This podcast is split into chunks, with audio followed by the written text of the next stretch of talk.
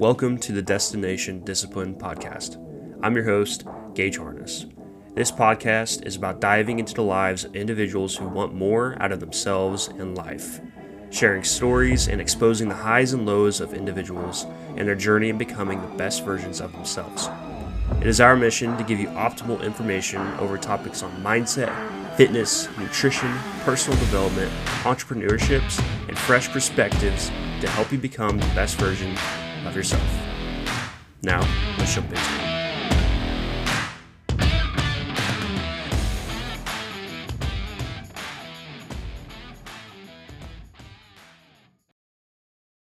Welcome back to the Destination Discipline Podcast. I'm your host, Gage Harness. And today we have one of my favorite teachers of all time, Mr. Eric Kruger. Thanks for being here. Thank you for having me on, Gage. I'm stoked. Glad to be here. Yeah, of course. And I will say, like, whenever I was asking a bunch of people, you really stuck out because truthfully, I we talked I didn't talk about it before we actually started recording, but um you actually have had a pretty large influence on my life with some of the things you've said, especially when I was in school. And plus just like raising confidence in me and losing weight and all of that. So I do appreciate it. Thank you, man. I'm very happy to hear that. Thank you. Yeah, course. And then I guess there's one little side note before we got started. There is actually one person that you remind me of a bunch, and I hope this compliments you. But it's it's Jocko Willink. Have you ever been told that?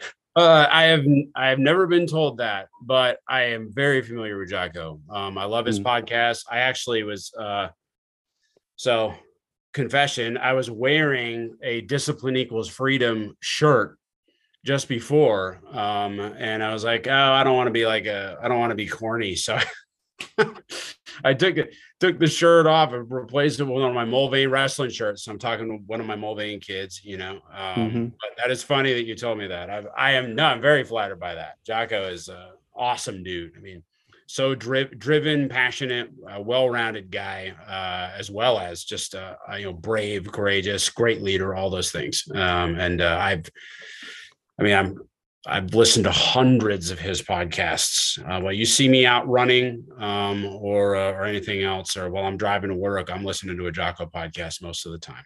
So that's uh, I take it as a compliment. Thank you.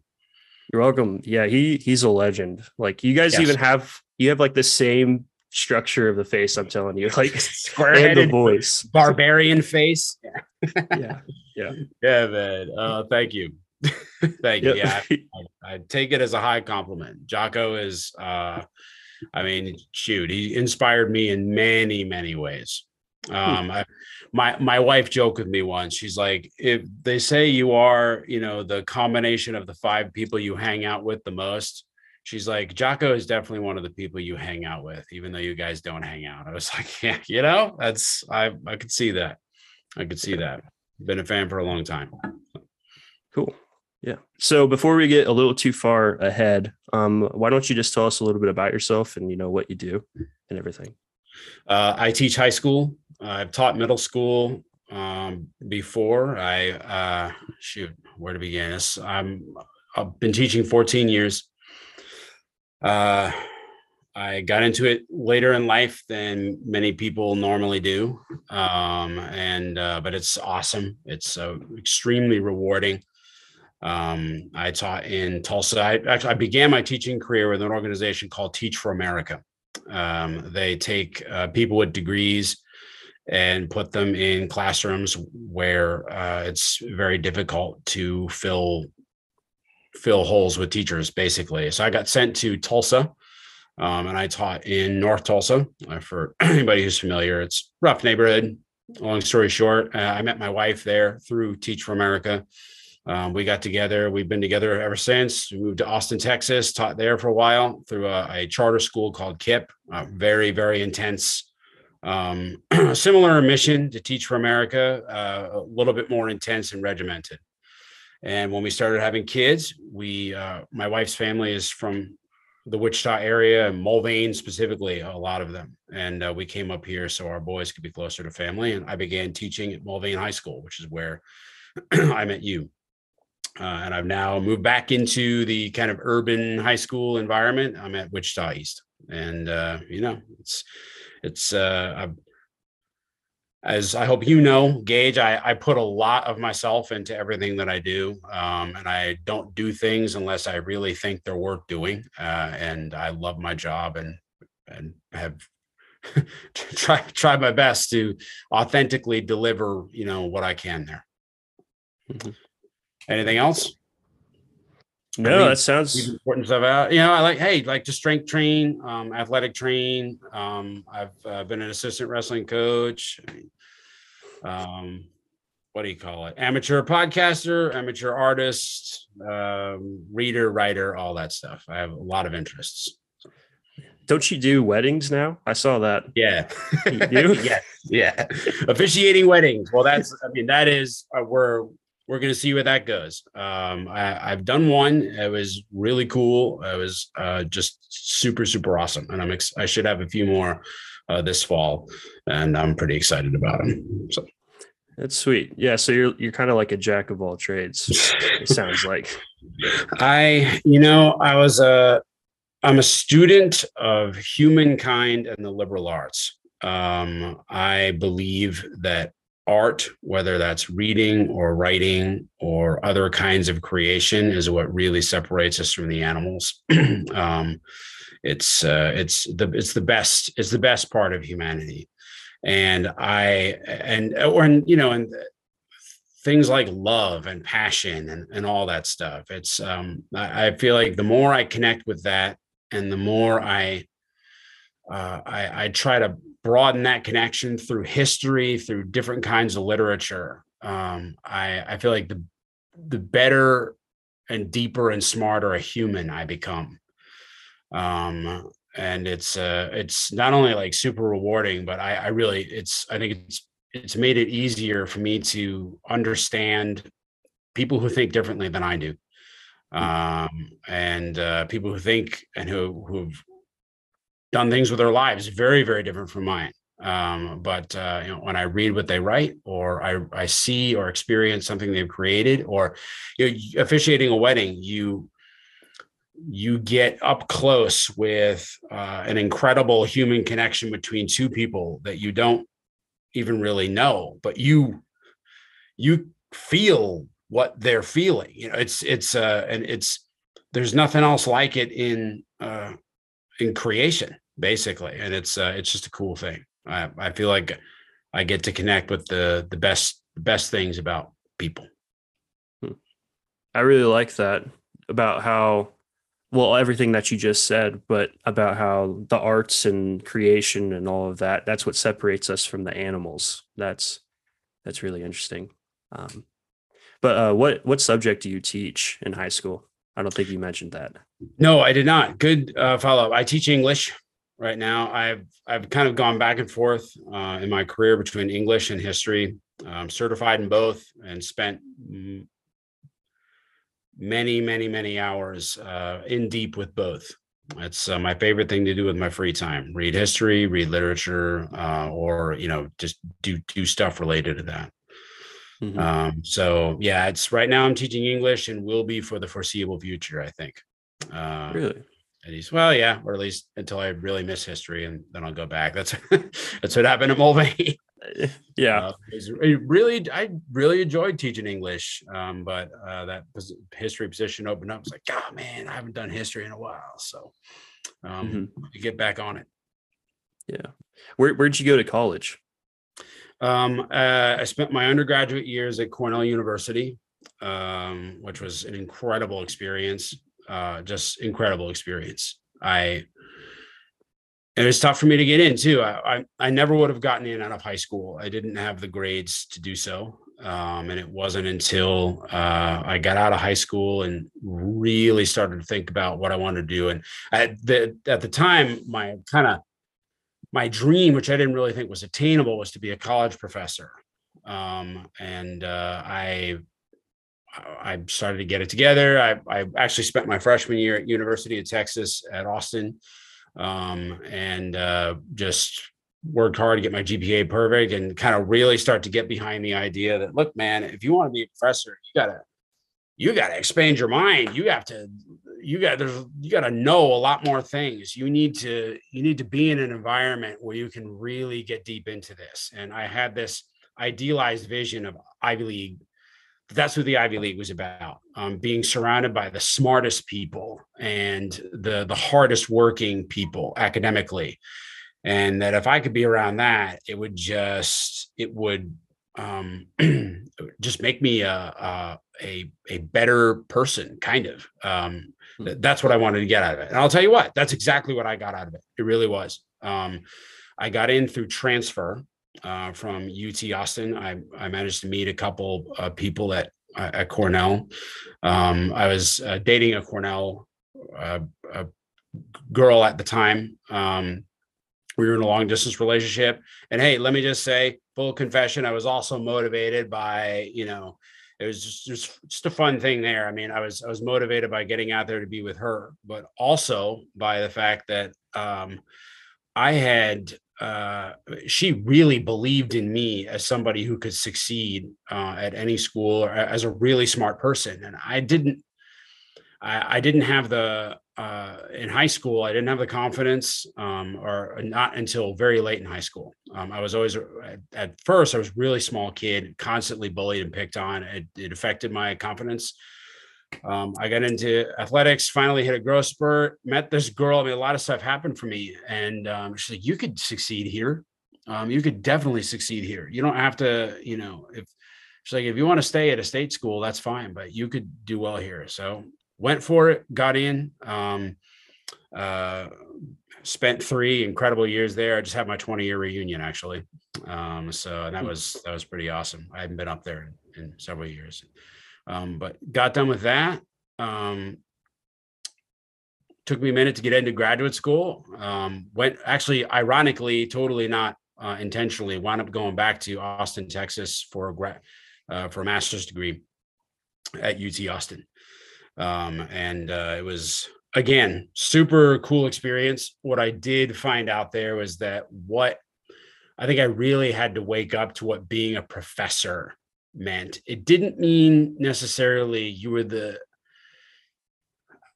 the you were teaching the deep well oh, so it meant you're teaching the deepest level of material on history and, and literature you're going deep with with people on that but um, if you want to be in academia, you have to publish constantly. You have to write constantly. Um, the you there's just all sorts of ways you have to play the game in academia um, that did did not interest me anywhere near. I loved the research, and I actually loved. Um, I had to be a teaching assistant for um, uh, a low level English course for non majors. So these were not uh, people who were into English, but they had to take uh, this English course at UT for uh, the graduation requirement.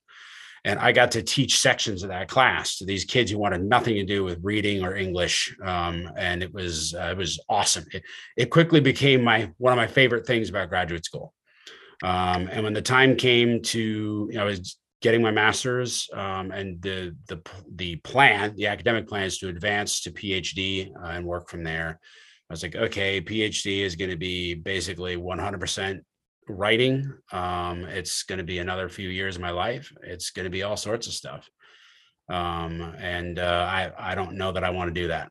I don't know that I want to be a part of academia. I know I want to teach for sure now, um, but uh, that that's what kind of germinated the idea that I would go and teach um, teenagers. Sorry, mm-hmm. long-winded answer. no, it's it's good. Um, Feel free actually, to edit that. I won't be offended. no, no, it's interesting. Um, I think that going to Cornell was probably a giant wake-up call for sure, because especially growing up in sounds like smaller towns and everything. Is that right? Uh, medium. I mean, so I'm yeah. I'm from New Jersey, oh, um, okay. which is very densely populated, uh, and it's you don't have everybody who knows your business like in a classic small town scenario. And in fact, in a lot of ways in New Jersey, people you can kind of get by anonymously and no one necessarily knows who you are unless you really make yourself known in some way or another. Does that make sense? Mm-hmm. Yeah. Yeah. Well, I mean, we go well, you taught at a small school, so I, I only know what it's like to know everything about everyone. So, but um, but that kind of co- leads me into my next question. Um, what's your what's your favorite um, story of history that has influenced the way you think? And if you had to write about it, maybe what would that story be? Oh man. That's just too many to count. Um, there's been a bunch. If I had to pick one, you said that influence the way I think. Mm-hmm. Yeah. Um, it would probably be the rise of success and decline of the Roman Empire. That would probably be now that's a huge story first of all. I'd, I say I'd, without any parameters on exactly what story i can pick um it would be that probably. Uh it's just uh i grew up super interested in ancient history and at first it was all like myths and stuff like that and then i got into the history part and um I, I was super into like stories like stories of freedom there was like uh, there was a there was a book series where this is uh, this book stories of freedom and it's all about people like throwing off imperial op- oppression uh, throughout history. And they're all cool stories. And I remember them all, man. And I've gone super deep on research. I've gone from that kid's book as an adult, super deeply researched all of those. Um, and I really kind of, there were a couple of them that involved people who were rejecting the rule of the Romans. Um, and at the time, and even as a as a teenager, I really I was I was with those people 100%, man. Um, you know, and a part a big part of me still is i, I believe in self-determination and all those things um, I, I, I believe in that uh, it's and you see these romans and their uniforms and their perfect ranks with their state-funded imperial army and it's like ugh, you know forget that you know the forget those rules man you know uh, forget these forget these empires and that was 100% my idea. And you know, it it still is. I believe in freedom, I believe in self-determination, but as an adult, I've come to studying more and more about Rome.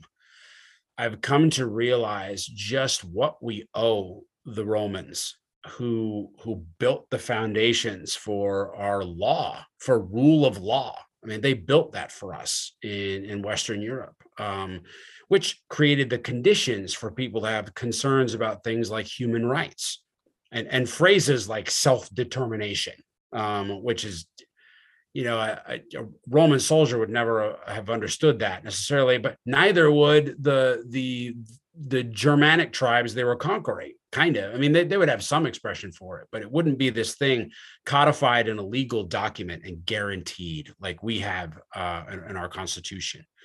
Um, you know, the Romans stole a lot of stuff from the Greeks.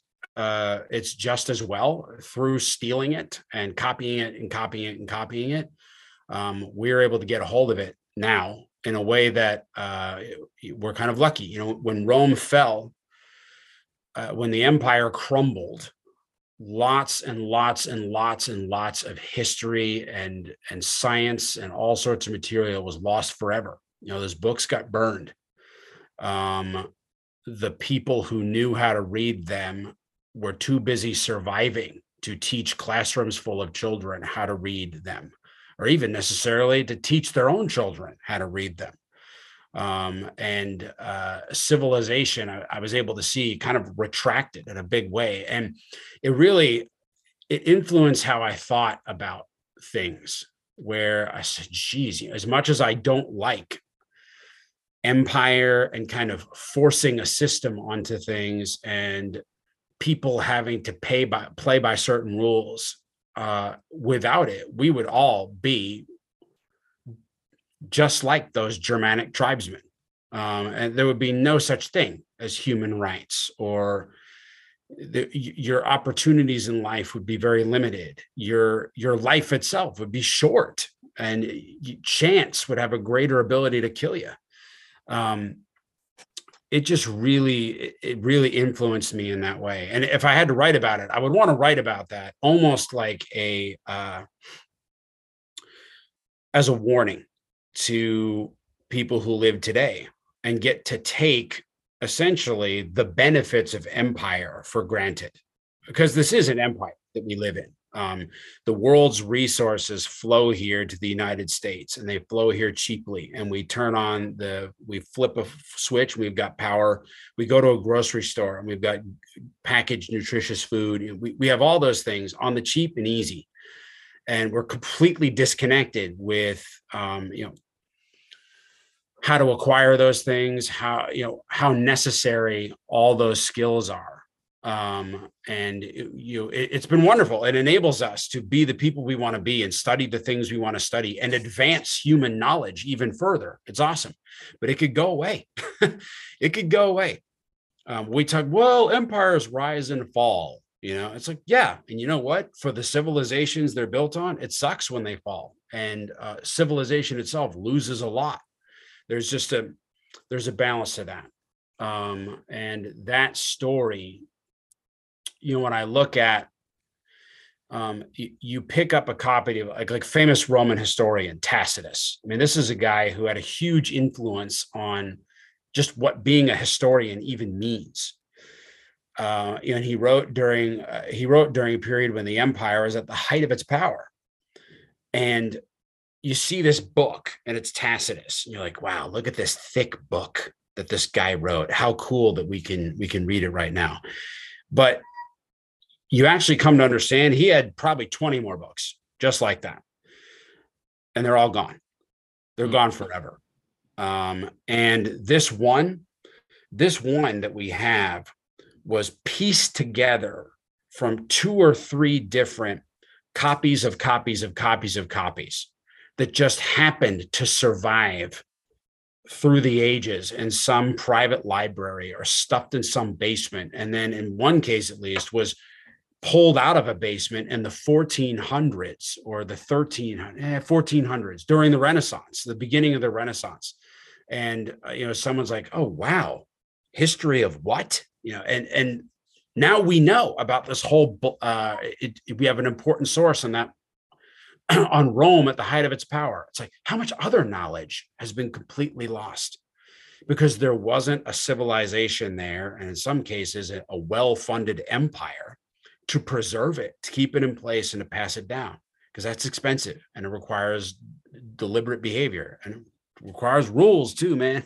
you know, um, it's without those Roman legionaries conquering big sections of Europe and bringing them into Roman civilization, we maybe don't get the system where we have those things.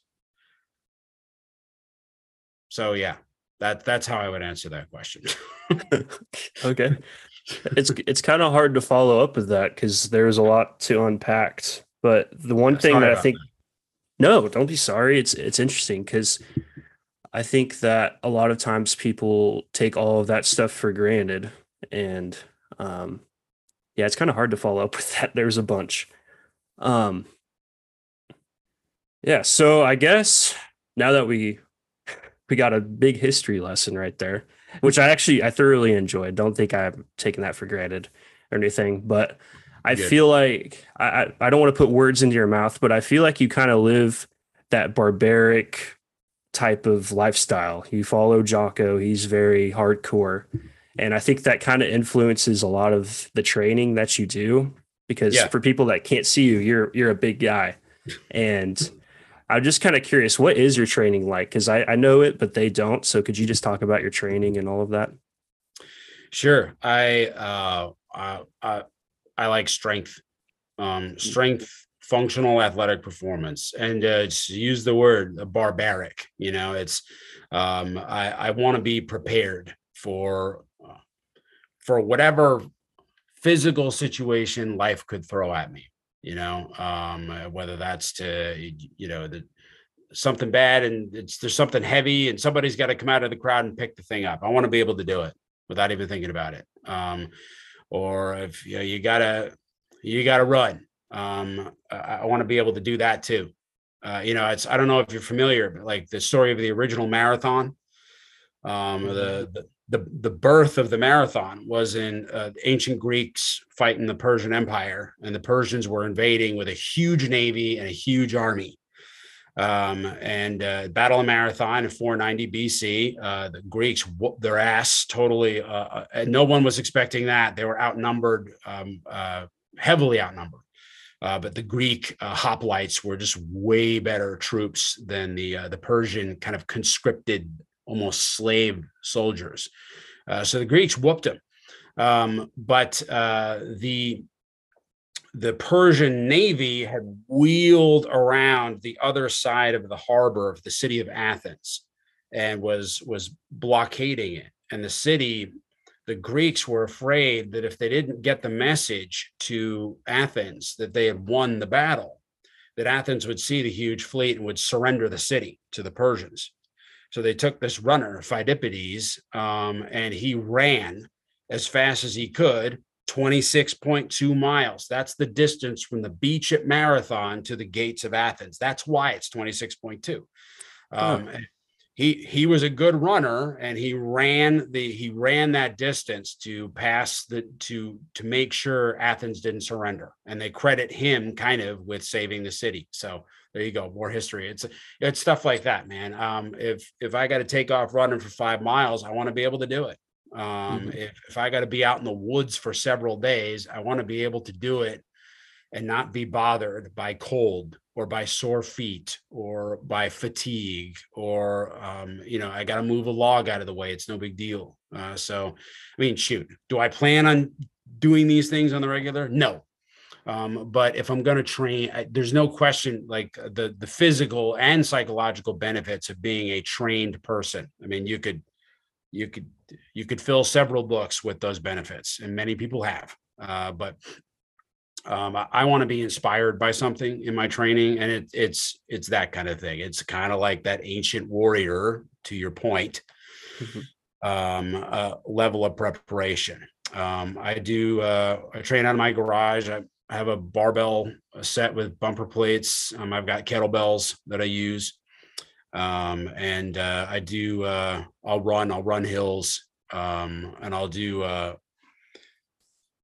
I don't know if you're familiar with the phrase like ruck marches, where you, you take a, you just load up a backpack um, and you get out there and uh, try to keep a four mile per hour pace for eight miles. Um, mm-hmm.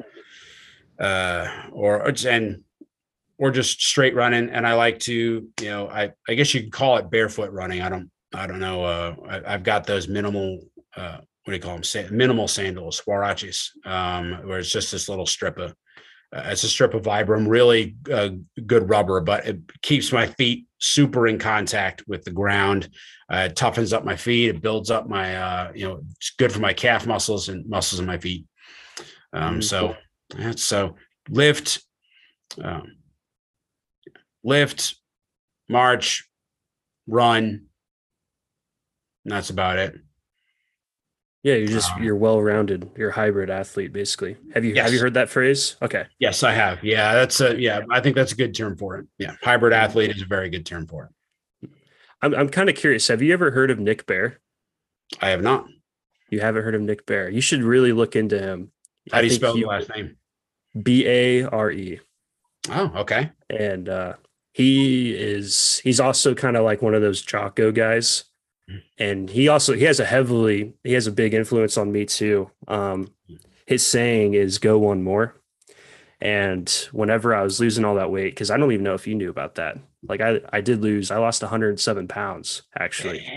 Wow i did not wow. know you'd lost that much weight. I could tell uh, you were looking way trimmer but i wasn't sure.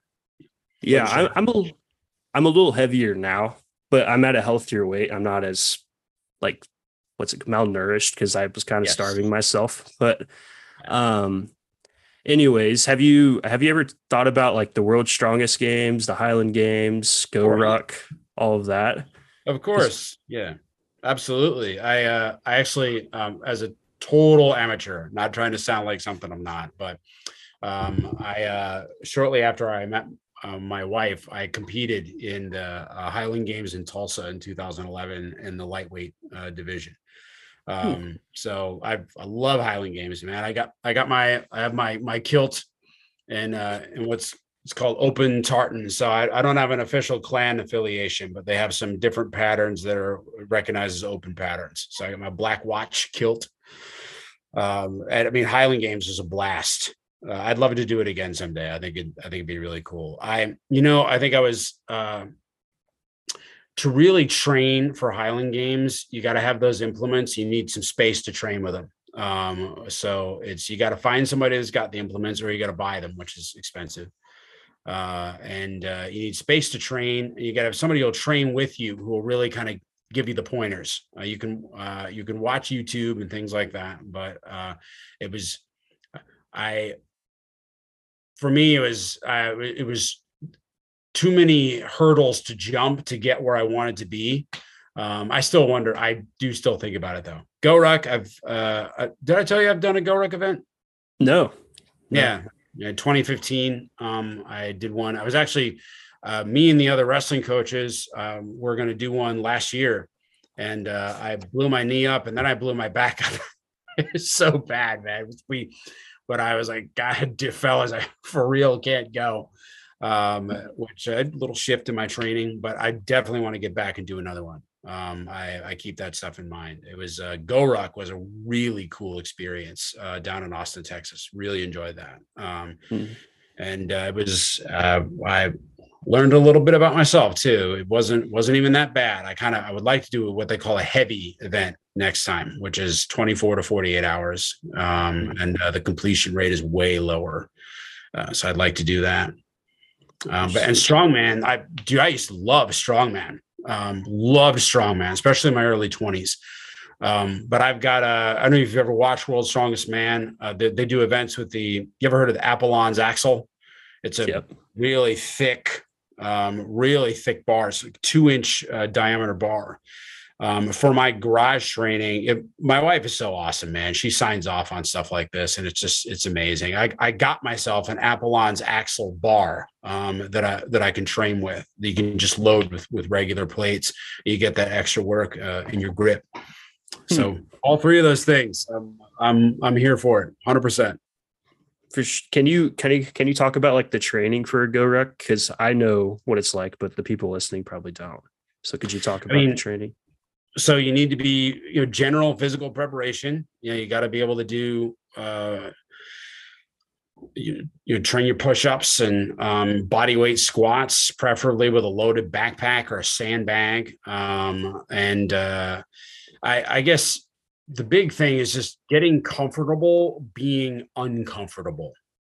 Um because like uh the event i did it was uh, it was like nine o'clock in the evening till uh 11 30 in the morning the following day.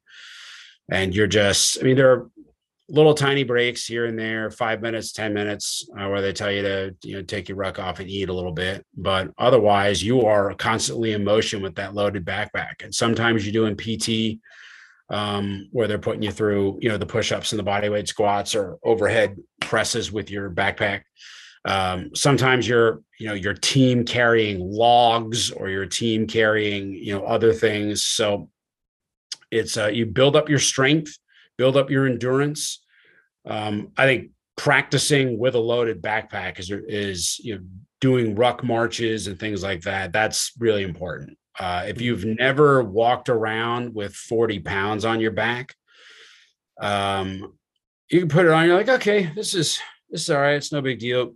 If you've never done it before, an hour later, it's something you need to practice up to. I think, you know, it's just a, let alone 12, 13, 14 hours later, where the straps just start to pull on your shoulders. The, these tiny muscles, comparatively tiny muscles up here, just start to get really tired um, and then it just becomes a, a, physical misery to have the thing on and you you want to be prepared for that. Be comfortable being uncomfortable. Um, so yeah i'll it's yeah, i'll i'll do those eight mile um, you know marches basically where uh, i i'll be out for two hours. Well really if i'm being honest two plus hours i'm not I'm not keeping a four mile per hour pace for eight miles. Not yet. Anyway, that's the that's the goal. Um, I do push-ups with the backpack on. Um, I do walking lunges with the backpack and a sandbag. Um, and again, it's just am I training for GoRuck? Yes. Am I becoming a more physically prepared individual for things like I mean, I love mountain hikes. Um, and it's I, I like hike all day mountain hikes uh, you show up to the trailhead at uh, 7.30 in the morning and you're going till the sun goes down. Um, and you've got a loaded backpack the whole time and it's 3000 feet of elevation gain or 4000 feet of elevation gain. Um, I, I, love that stuff. Uh, so that's what that training is like. Okay. Yeah you were talking up my alley 100% have you have you ever looked into like leadville 100 those ultra marathon races or anything like that before I I don't know that ultra marathon is my speed.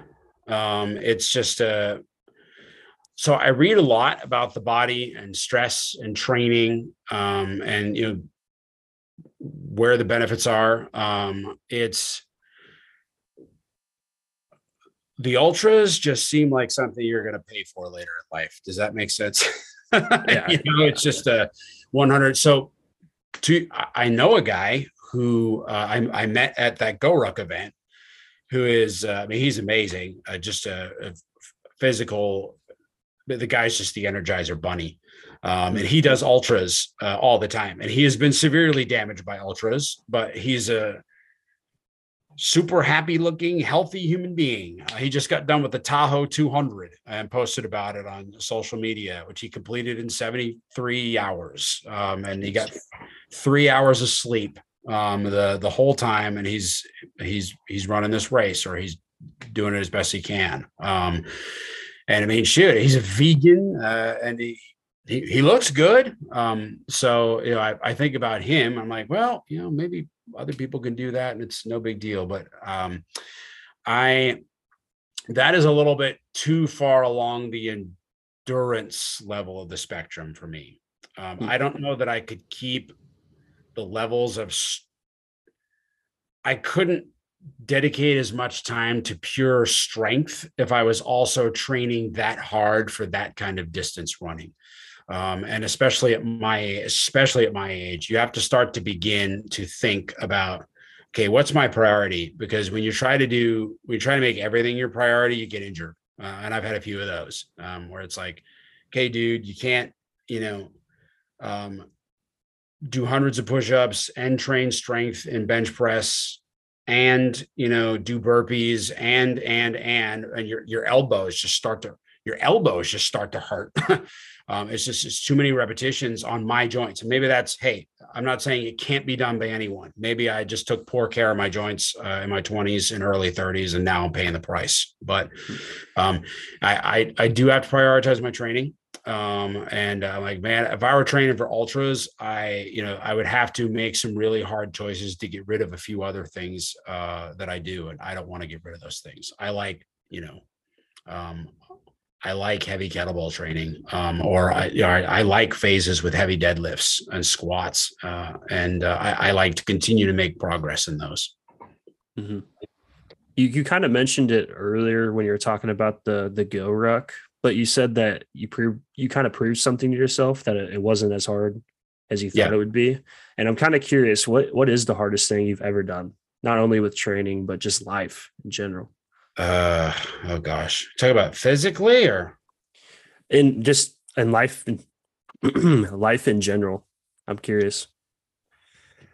Uh the hardest.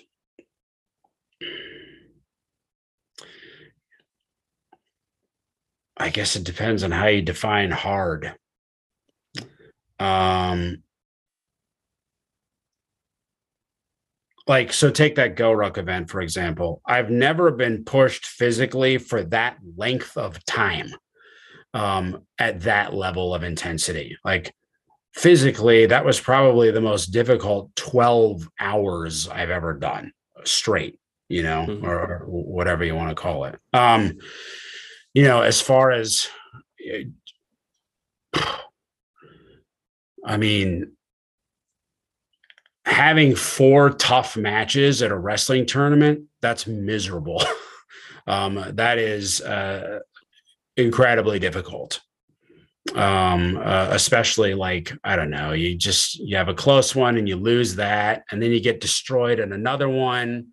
And now you got a couple more to go, and you got what are you gonna do, man? Lay down. You gotta you gotta figure out a way to buck yourself up and and um and uh and get out there and win and continue to wrestle hard. And it's it's uh, it's difficult. Um, you know, as far as gosh, hardest thing I've ever done. Um, you know, I think when I got into my 30s, I stopped at least I stopped doing things or attempting things that I was not really prepared to do. Does that make sense? Mm-hmm. I think for a lot of people, certain things are really hard because they try to do them and they're totally not ready. Um, they're psychologically crushed by it. They're physically destroyed by it to the point of throwing up or passing out or having rhabdomyolysis or, or whatever it is. Um, and I don't do that. I I I I, I kind of think it's stupid. Does that make sense? It's like I, uh, if I'm gonna um and I have I'm fortunate enough, I've never been presented with a situation where I had to do 10 days straight of something super, super, super hard, and I had no choice in the matter. And I had to live through the torture and the misery of my body not being uh, not being remotely prepared. Um, so you know, I, I really, if I know I'm going to have a GORUCK event, I'm I'm going to be training for months just to to be tougher. I am and in my training, I'm going to low dose those really tough moments, and I'm going to start to string them together so that uh, I'm I'm ready for being pushed really hard for hours at a time. Um, and uh, you know, it's uh, same thing with um, some of the like some of the endurancey style things I've done with kettlebells. Like I train up to it so that when I when I get there, when the test, the time comes for the test, it's really really hard still, but I'm not totally overwhelmed by it. You know, like I, I don't I don't want to die. It's it's it's just I'm taking another step or or two more steps maybe uh, out of out of where I've been comfortable being uncomfortable um, so you know, I I I can remember the first time I I deadlifted over 400 pounds. I can remember it really really well. But you know what? It wasn't because it was hard. It wasn't. It was though by the I had trained and prepared, had you know done my low rep range, you know, uh, high high percentage intensity deadlifts that. Uh, by the time I decided to pull uh, w- with four plates on either side, I mean, sure, it was tough, but um, it it wasn't that I wasn't maxing out, man. Like I probably could have slapped 20 or 30 pounds more even then on, and I, would have been okay. But I'm not the kind of person that's going to slap tons of weight on a deadlift bar. I don't really know if I could do it. And then I'm going, you know, and it's like, and you risk an injury. Yeah. Um, I, I, don't do that with my squat bar either. Um, it's sometimes you see people attempt things and you could see they're not close to being ready and then they blow a knee out or they injure or, barefoot running great example. Blow up your foot. Um, you, you if you don't work your way into barefoot running you'll severely damage your feet on the first day. And you get so if i'm if i'm going to try to run a race in my bare feet and i've never run in my bare feet that's going to be the hardest thing in my life and the recovery time is going to be horrible. Mm-hmm. Um, so you ask about the hardest thing. It's probably it's something where I was completely unprepared. Um, and uh, you know, that would have to be it, it would all be psychological situations. I think at the end of my first major relationship, which was 11 years long, and it ended very abruptly, and I was totally unprepared. And that was, uh, I mean, that was two years of my life that I was um, just in really rough shape. I, I, had a certain way I thought my life was going to go. Uh, and I was confronted very, very starkly with the reality that how it was going to go was not like that at all. Um, that I was going to have to think of something totally and completely different. um, and I wasn't ready for that. And it was a rough, that was a rough year to two years. Um, so it's, it's just like say hardest thing I've ever done. Hardest thing I've ever done, not physically, was having to reinvent my life when I had such passionate conviction that it was going to go one way, um, and then had to to come to realize that it was not going to go that way. Hmm. Um, so hey, and in that way, I'm super fortunate, man. You know, super privileged. Um, I I have never, you know, it's I'm not dealing with what the people in Ukraine are dealing with right now, and cannot even imagine. You know, where you get a bomb dropped on your house and your two beautiful kids are killed, um, and your community is destroyed, and you need to get the hell out because it's being invaded. And what do you do now? Um, you know, you can go to some Western aid station and they'll feed you for a while. Then what? I mean, I can't even imagine.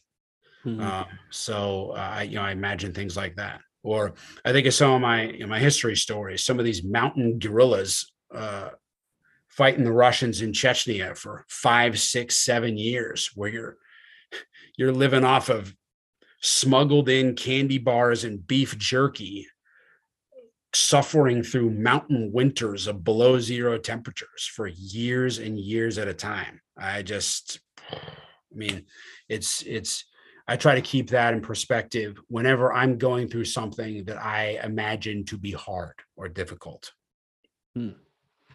That that's really powerful.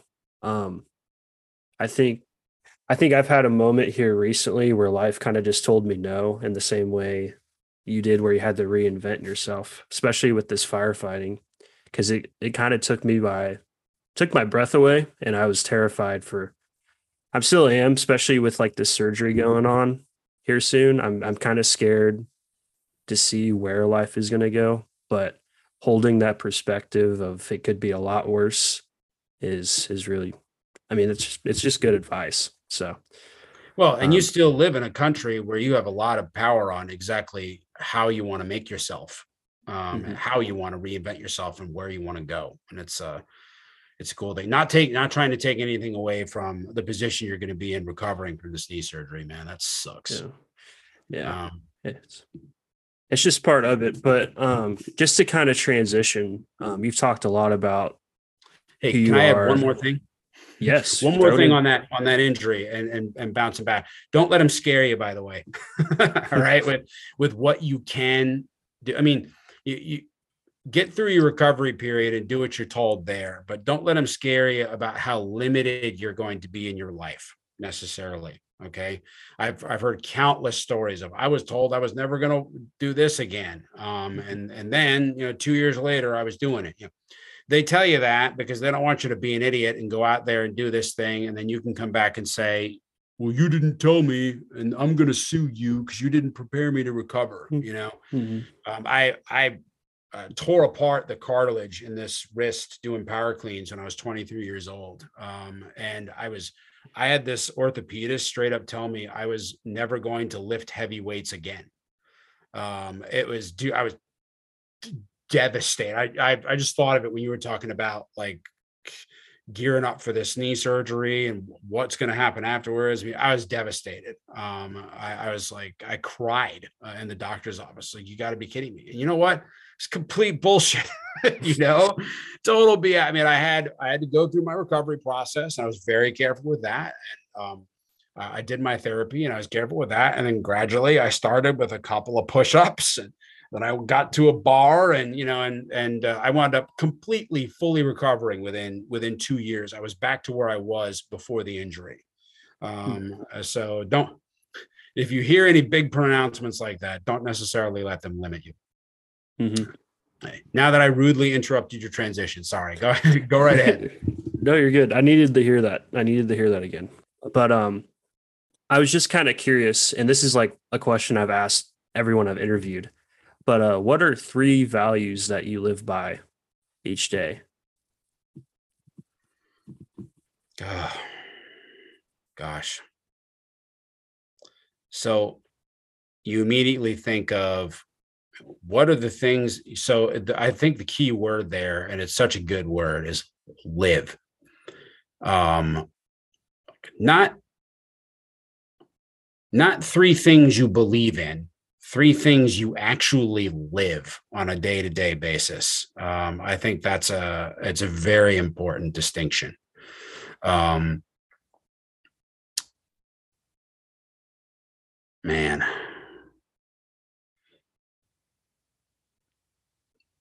Trying to get better every day, whether it's a little bit smarter or a little bit stronger or a little bit more durable or a little bit more accepting of when my child is whining and recognizing that he's a little kid and little kids whine and don't have much control over what they do. Um, and uh, it's you know if you yell and scream at them you can change their behavior kind of but it doesn't it's actually damaging to them. You know, little things like that. It's like how do i a value i really live by every day is you know when i get to the end of the day i just want to know i'm a little bit better today than i was yesterday in some way. Um, and, and I, I, really think I live that every day. Um, uh, sometimes, much to my wife's annoyance, you know, it's like, babe, I haven't done anything all day. She's like, that's fine. okay. Like, you know, you enjoy life. That's good too. you know, um, it's, uh, uh, but it, it's things like that. Uh, a little bit better today than yesterday. Um,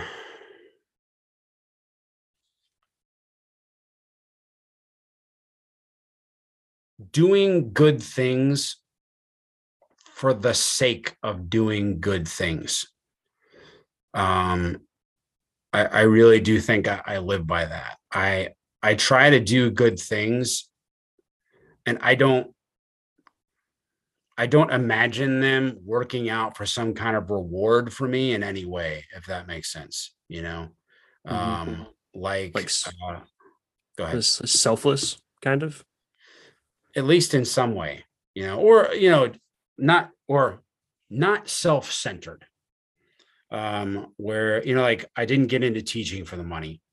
Um, or the benefits or the summers off. Not that it's a lot of money, not that it's a lot of money. Um, but um, and I can think of a lot of times in my career when I, I could have gone in a different direction um, and it would have benefited my life in certain ways but it would no longer have adhered to i just want to do good things with my life. Um, i want to do good and important things. You know and i you know, i got to get the bills paid of course especially when you're taking care of a family you know the breadwinner for a family. You got to get the bills paid so of course that's always going to be a thing. Um, but uh, it's uh, if that's happening if that's okay then the doing good things is going to be the number one priority. Um, you know, and it's uh you know, like uh training kids at strength. Um I've been fortunate enough to be able to to pass on a little bit of what I know about training um, for uh, for high school kids and um, to watch them get stronger and watch the carryover to their sport and watch the carryover to their life. Uh, and it's a it's a beautiful, awesome thing. Um, and it's it's taken up hours of my free time to be able to do that.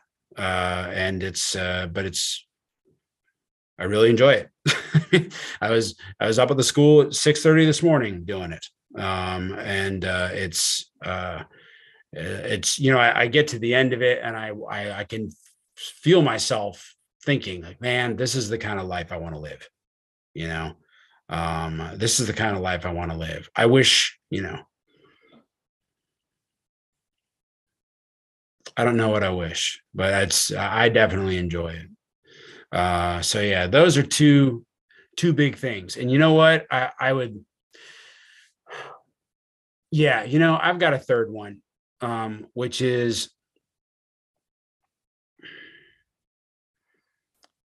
I don't know how to describe it. It's to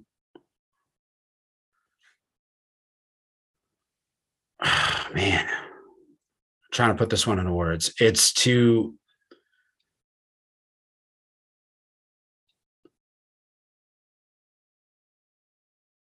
be a thoughtful citizen. And that means citizen of the United States, but it also means citizen of the world. Be thoughtful, ask questions, and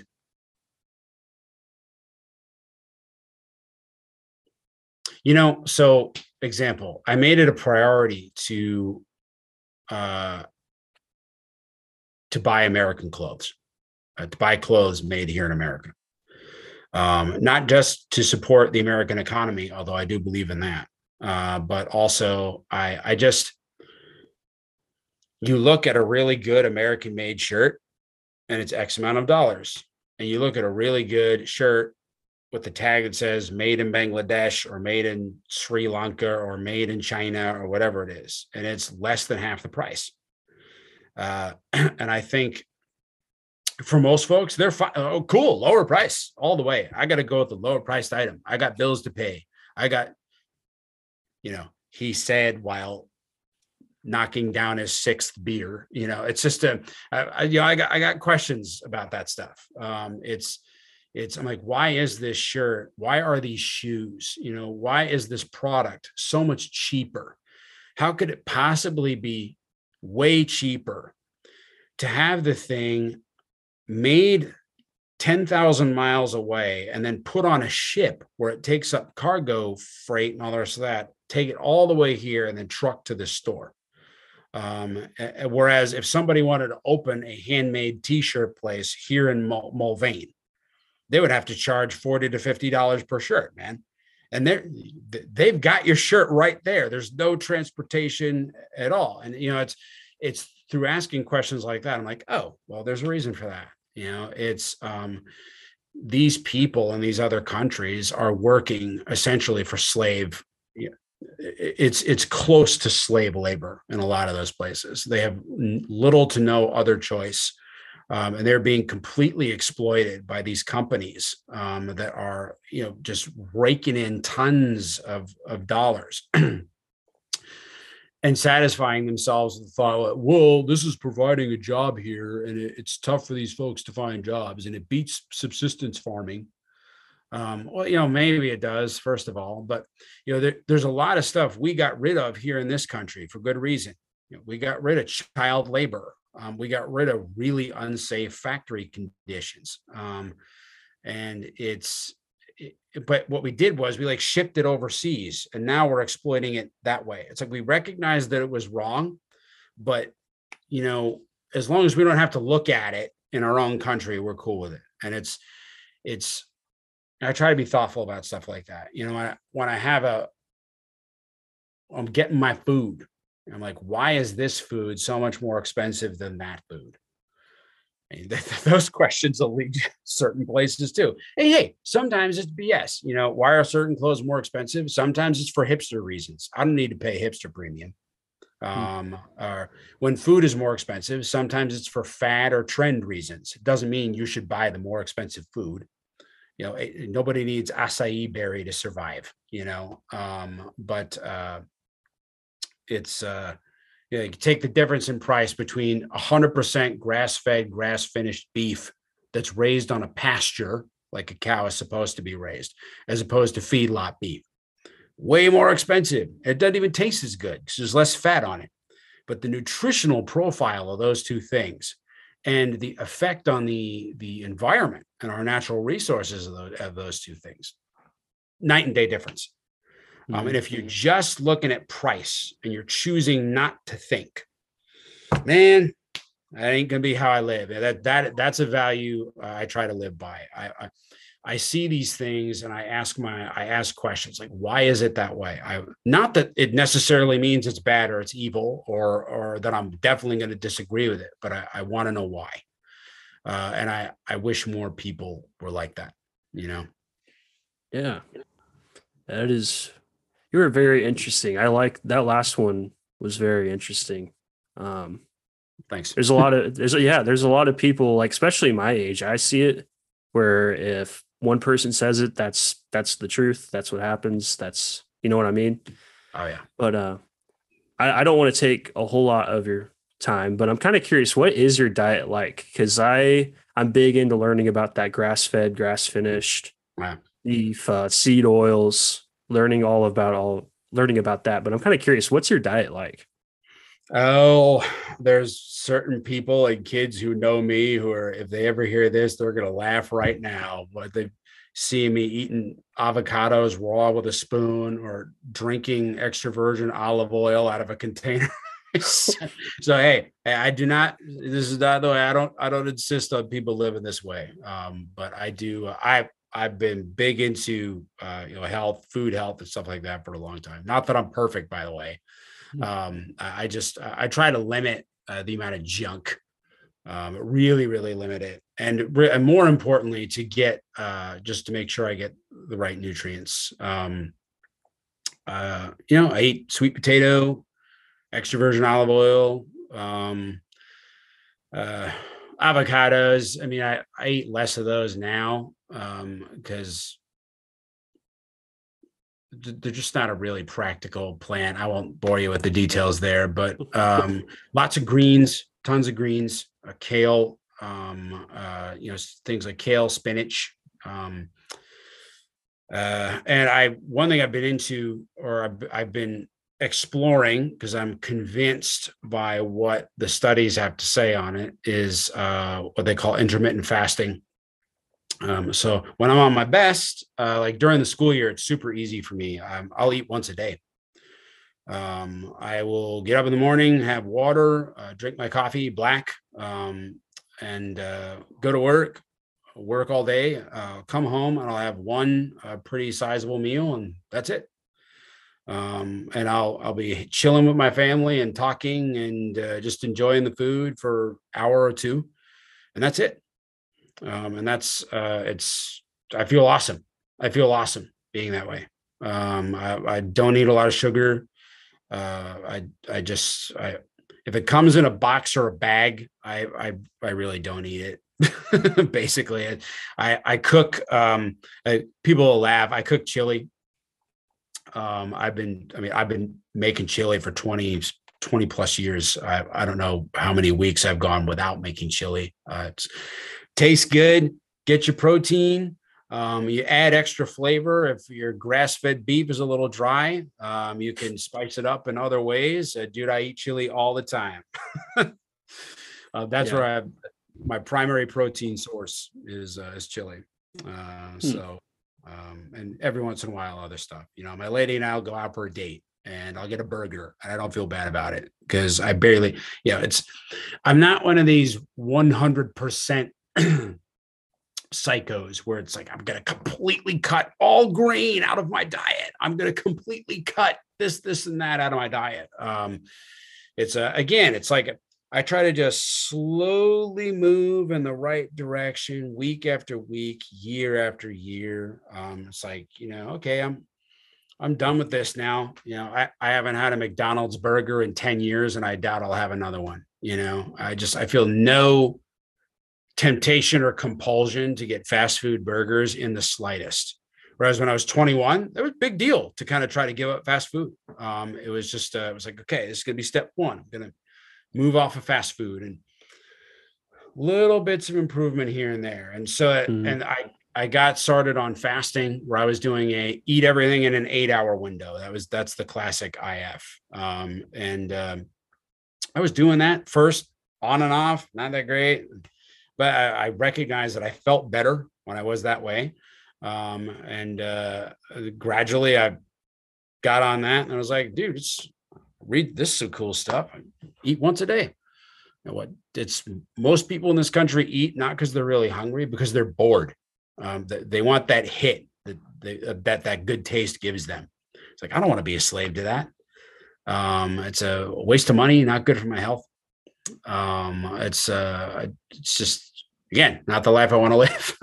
Mhm. um, it's uh, so yeah, that's that's eat my greens, good quality protein, good quality oils, meaning extra virgin olive oil and like uh, like fi- you know, fish oil.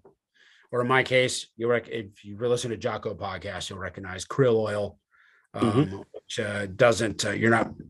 Um, sorry to be, gr- but like you're not burping up fish oil. It's I don't know if you've ever taken fish oil capsules, but it's that's one of the noted side effects. You're like burping up fish stench uh, for while you're digesting the fish oil capsules, which is just it's it's gross, man. But krill oil does not have that side effect. So uh, same health benefits. Uh, that doesn't have that side effect, and to me, that's worth the extra money that you spend on the krill oil. Hmm. Yeah, interesting. So I guess now this will be my last question.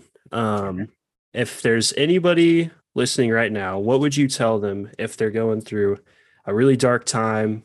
They don't really know what to do with themselves, or maybe they they want to get stronger, they want to get mentally sharper, or they're just being ungrateful, kind of like you were talking about. Um, what would you tell them, or what would your advice be? Uh, how to say it without sounding cliche.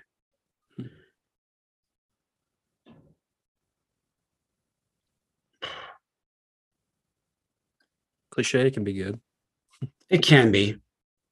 You know, um, the storm will pass. This too shall pass. And it sucks to say something like that because they're in the storm and it's beating the hell out of them. And it it it almost like you're not honoring you're not honoring that human heartbreak or that human self-doubt or the and yeah, everybody goes through it. But when you're going through it individually, something like this too shall pass, it just pisses, it just makes you mad. It always made me mad, you know. Um, it was it's tough. So it's like now it is true, it does pass. Um, and you will not be quite the same person that you were. Um, and that's all right. You know, it's it's good. It's not good, but it's it's good to hurt.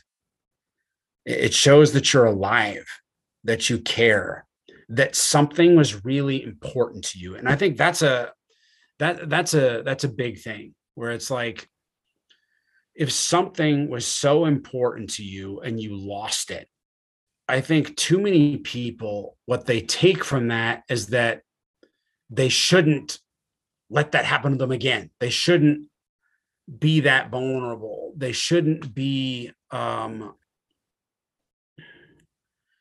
that they shouldn't invest so much time or passion in something that could hurt them like this.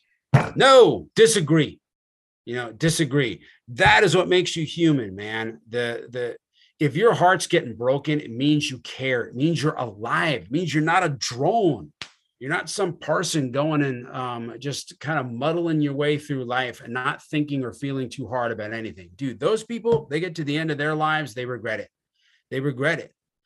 Um, it's uh, so when you said going through a really dark time typically really dark times are, are you're dealing with some kind of loss, whether it's a loss of a person or a loss of who you thought you were going to be, or a loss of, like I was talking about, like how you thought your life was going to be. Um, it's, you know, you, let yourself feel that pain, but when it passes, the lesson is not to make sure that doesn't happen again. Let it happen again. Let it happen. Pour your passion into something, um, into your relationships, into other people, into what you do every day. Um, and you're, I mean, you're gonna be disappointed. Shoot, I've had some bumps over the years, man. Um, I, I really have. Uh, but um, you know, and there's some there are negative effects to that. Negative effects that that I still I still deal with stuff with my family, um, and uh, uh, you know, th- things you recognize. Oh wow, yeah, if that didn't happen earlier in my life, I probably wouldn't be this way that I am now, and I wish it were different. But that's all right. You know, you can identify that stuff, um, and you can make things better little by little by little. I think that that that's the other thing. You talk about self doubt. You know, not knowing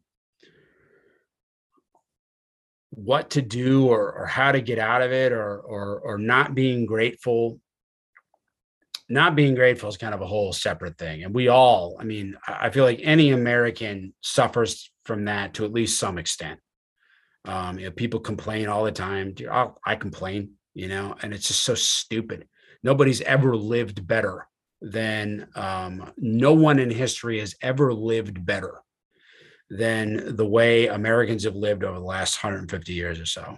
There's been nothing else like it in world history, and we completely take it for granted. you know, easy food, easy access to medicine. I mean, it might it might put you in the poorhouse, but you've got access to medicine that'll save your life. Um, in a way that for most of human history, dude, you step on a nail, you get tetanus. That's it. You know, um, or you accidentally cut your hand, slice of vegetables, that wound gets infected. That's it. Sepsis kills you. Um, but we take it for granted. Uh, for some reason, we all do it. Uh, so, not being grateful, that's tough. Um, it's that's a that's a hard one to solve. But um, you can make it different. You just can. It's it will require uh, like destination disciplines the name of your podcast right yeah. it will require some discipline um, whatever the case may be. Um, it will require a little bit of it. And that's hard for modern people who live in America because our whole culture right now is built on not being disciplined. Um, we have cheap, tasty food within arm's reach. We have uh, loads of high quality programming and television and movies and all that stuff. You could sit down all day and consume this stuff and be uh, and be content. Not really happy but content. Um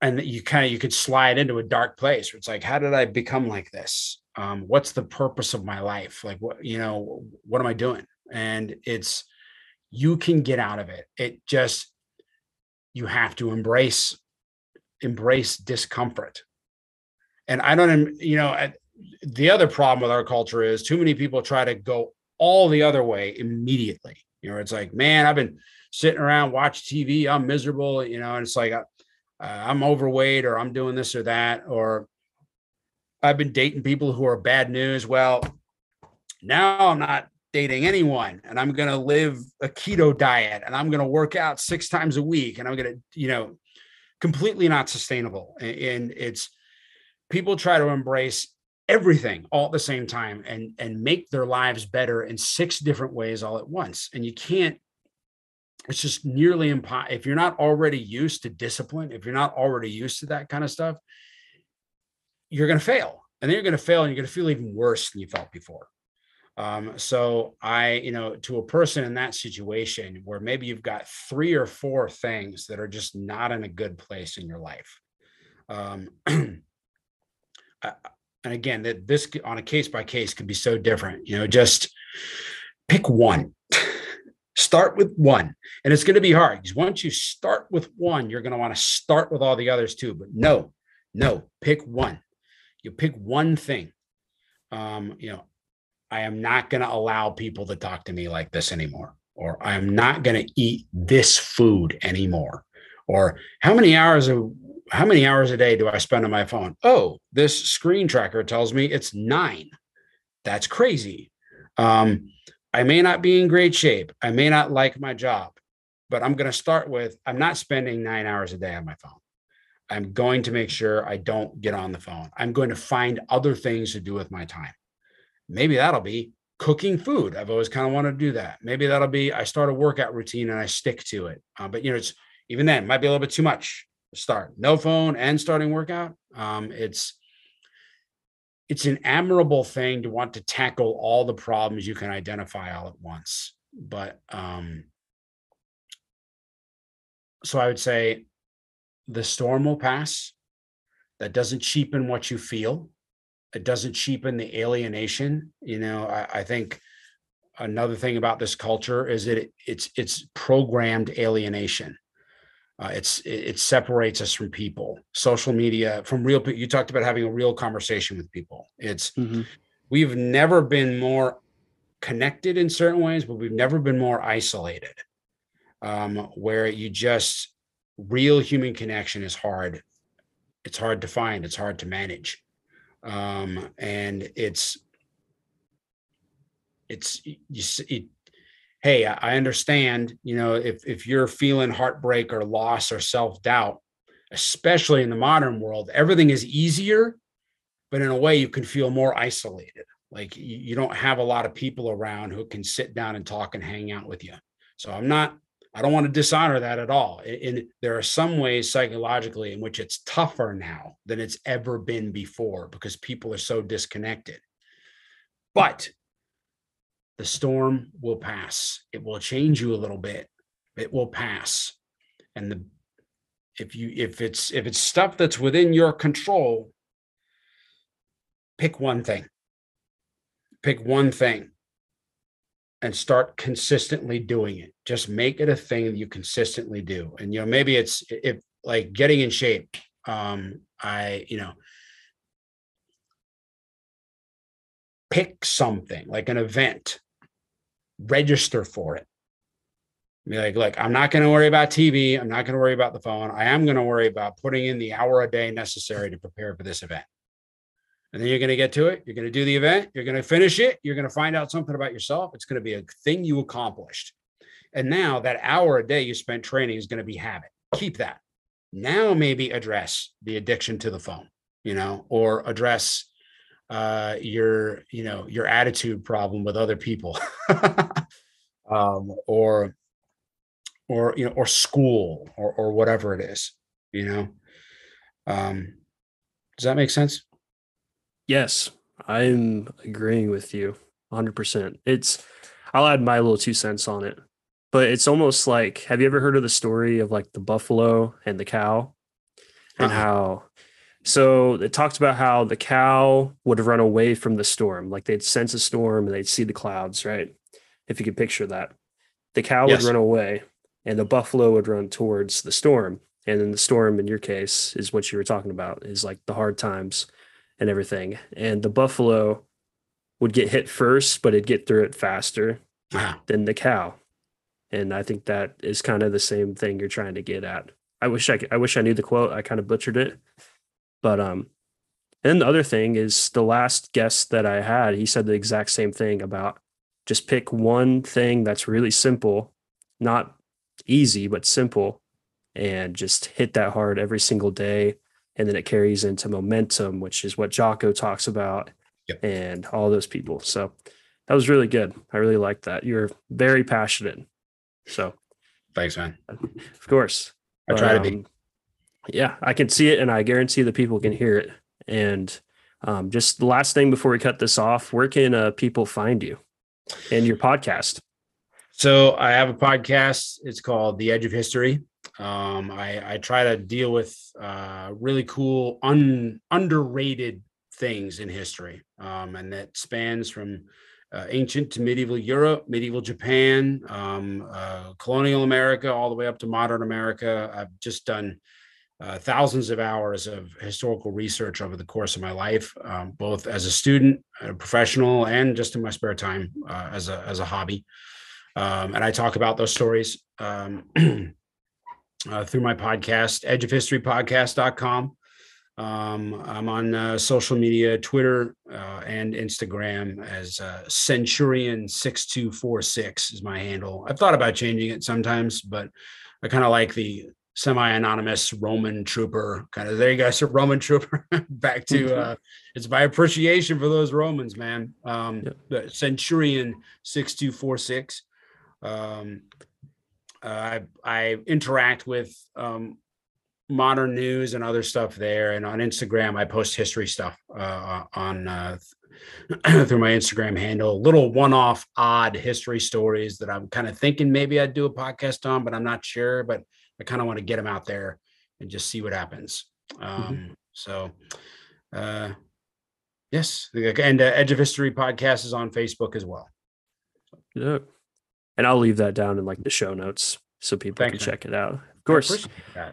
Yeah. Well, I appreciate you having or coming on. That was a good talk. I really liked it. So Um, well, thank you so much it. for having me, Gauge. Thanks for reaching thank out and getting in touch. It's really good to hear from you, man. Thank you so much for tuning in to the Destination Discipline podcast. If you found value in this episode, I would greatly appreciate it if you gave us a follow and review on the platform of your choice. Either way, I appreciate you so much, and if you'd like to connect with me or the guests, the information will be in the show notes below. Until next time, peace.